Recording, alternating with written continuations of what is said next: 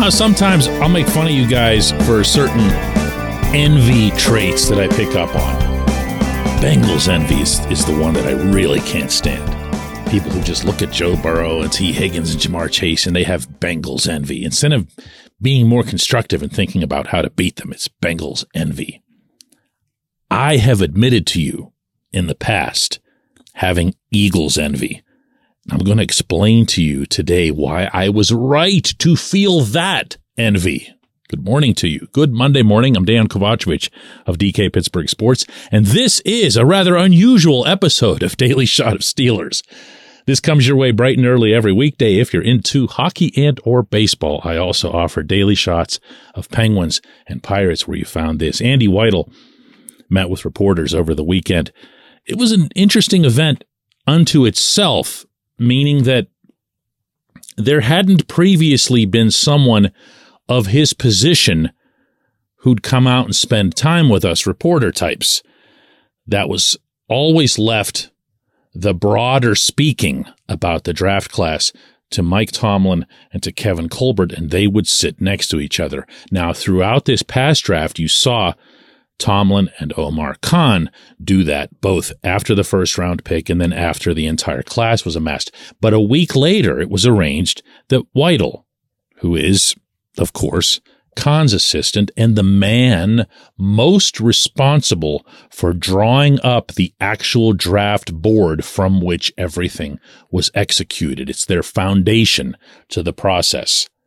So that was a welcome development. But my goodness, it became that much more of a welcome development when Weidl had this to say. You know what? We want to be big, we want to be physical, we want to be tough, we want to be able to impose our will on teams. Um, that's the Pittsburgh Steelers, right? You go break the other team's sword in the second half of a game, be able to go win on the road. Um, that's what we're building. That's what we have here. That's what they've been in the past, and we want to continue that identity. So um, that works in this business. You know, physical, tough, smart players, strategic thinkers um, that you can take on the road. You feel good about when they're on your bus going to the stadium. That's what we're going to continue to add to this team. My friends, there is team building there are analytics. There's film to be studied. And then there's having someone in charge of your draft board who is thinking actively to himself about how his team feels on the bus. Did you pick up on that? He wants the team to feel scary on the bus. He wants that footage of when they step off the bus. You know what I'm talking about. Photographers get it. TV cameras are trailing them and they're all dressed up. They got their, their earbuds in. They're jamming to some kind of music and they look totally badass. And this is at least some I can't even come up with a word, infinitesimal fraction of what it is that Weidl was thinking and coming up with this board. He so very badly wants the Steelers to become, here comes the envy, what he built in Philadelphia. What can you expect at Point Park University in downtown Pittsburgh? Respect, rigor, relevance. That's the Point Park pledge. You'll be treated with respect while being challenged and supported academically to graduate with career ready, relevant skills. Visit pointpark.edu to learn more. And when I looked at the Eagles, not just this past season, not just the wonderful run that they had, not getting as far as they did, but for several years now, I've seen that team as being defined by a whole bunch of those badasses. And I'm not talking about bad actors when I say that. I'm not talking about Vontaze Burfict. I'm talking about guys who play the game with a physical brutishness. I'm talking about identifying the Eagles with Fletcher Cox. You know, when you saw the Steelers outstanding offensive line that they had together for the better part of a decade get completely decimated by those guys. You remember that game? I guarantee you the Steelers guys do. Cox and and he wasn't the only one. They were just flying through there. They were blowing through the line like it was nothing. And covering that game out at Lincoln Financial Field, I remember throughout the day thinking to myself, man, that used to be the Steelers. This is quite the role reversal here. And every time I watch the Eagles on TV, I, I would think the same thing, not just about their defense, but then also once Jalen Hurts became what he became, and a lot of that was done through the run, and you saw the Eagles would just go out there and, well, impose their will on their opponents. They would just wear them down. They'd beat them up. And by the third or fourth quarter, there wasn't a whole lot left. So when Weidl says that, he says those three words impose our will.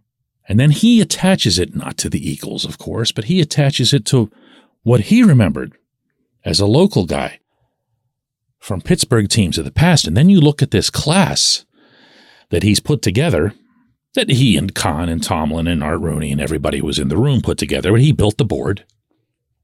And it sounds like he was at least somewhat influential in the general mindset.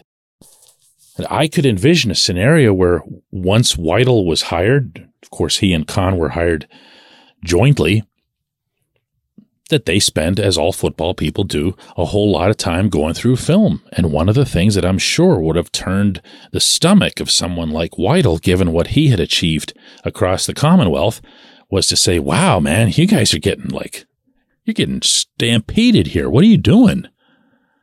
These don't look like the Steelers I grew up with. What are you doing?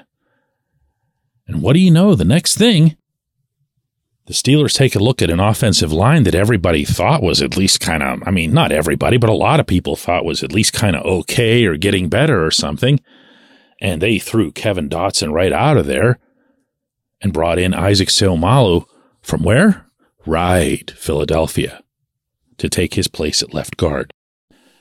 And from there, they arrange their first pick in the draft to include a trade up to get what now couldn't be clearer was their number one priority. I'd felt that beforehand, but this proved it in a left tackle. And bringing in Broderick Jones, who's enormous.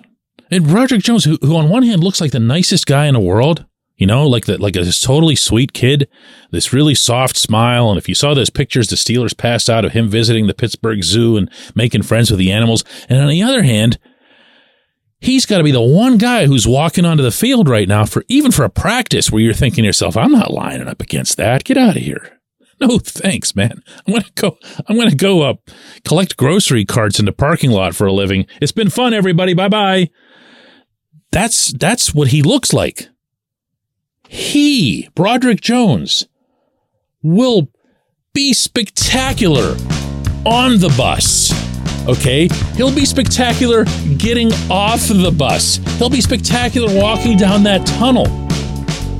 And I love, I just love the fact that that's part of their thinking. It's so cool. When we come back, J1Q. Luxenberg, Garbett, Kelly, and George, LGKG, is a personal injury law firm in Western Pennsylvania that represents people hurt in car accidents or who need help with workers' comp or medical malpractice. When the attorneys at LGKG make you a promise, they keep it. They've been keeping promises in our region for over 80 years. LGKG's been AV rated, the highest rating a law firm can receive, and they've been designated super lawyers. That's actually a thing for over 15 years. It's a rare combination. LGKG has offices in Cranberry, New Castle, Beaver Falls, Butler, and Ellwood City. Learn more about them by visiting lgkg.com or by calling 888 842 5454. LGKG.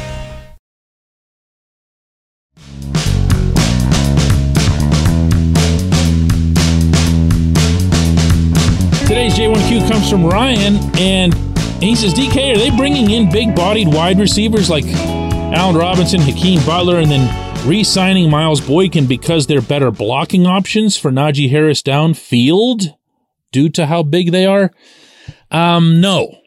No. If you had taken out the word downfield from your question, I would have agreed with you 100%. But I, th- what you sound like you're implying here is that th- maybe that they would get the ball to Najee through the air more often. We didn't see that all uh, too frequently this past season. I don't see that happening. I don't see that as being something that's uh, any kind of um, set in stone page in the Matt Canada playbook to try to find a nice way to put that. I do see, however, all of these individuals, and don't leave George Pickens out of this pack. Pickens loves to block, and Pickens is a pretty tall dude, too.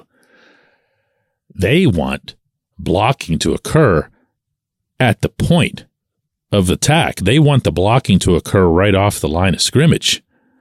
Najee is not a guy for whom you have to worry about blocking downfield because he's not often going to make it downfield. He is not at all a specialist in long runs. However, if you seal your block right at the line of scrimmage or you get in a certain guy's way at a certain angle, you might buy Najee a chance to pick up another couple. Where this gets a little more interesting, though, is when you start talking about, take a deep breath before I bring this up, jet sweeps. But jet sweeps with Calvin Austin rather than the individuals who were running those very ineffectively last season. If Austin has his breakneck speed back, if his foot has healed all the way, then Austin's going to be the one doing those sweeps. And if he does, he is a threat to continue finding more open grass downfield, in which case you would want someone like. Um, I'm going to throw out Boykin here as your best example because I loved what Boykin would do. Boykin wouldn't just block you, he would get on top of you and pretty much bury you. And that was something that really didn't go appreciated, I think, much by the public because he didn't get many snaps. He didn't get many offensive snaps. He was a very good special teams player and got some praise for that, but not nearly enough work with the offense for anybody to recognize that. He was good at it. Okay. Pickens, good at it. Uh, Allen Robinson's been around for a long, long time. He's got the bigger body. He's got the veteranosity to his personality. I think he's going to be part of that mix as well. Uh, Anthony Miller's not a small guy. You know, so you have a, a group of receivers that probably other than Diontae Johnson is going to be strong, I'd say, in this regard. And man, if that doesn't fit the, the Weidl profile. But what I really want to know, how do they look on the bus? You know, who are they who are they making an impression on in the on the on the I can't, I'm so excited about it, I can't even finish my last prepositional phrase on the bus. Let's do this again tomorrow.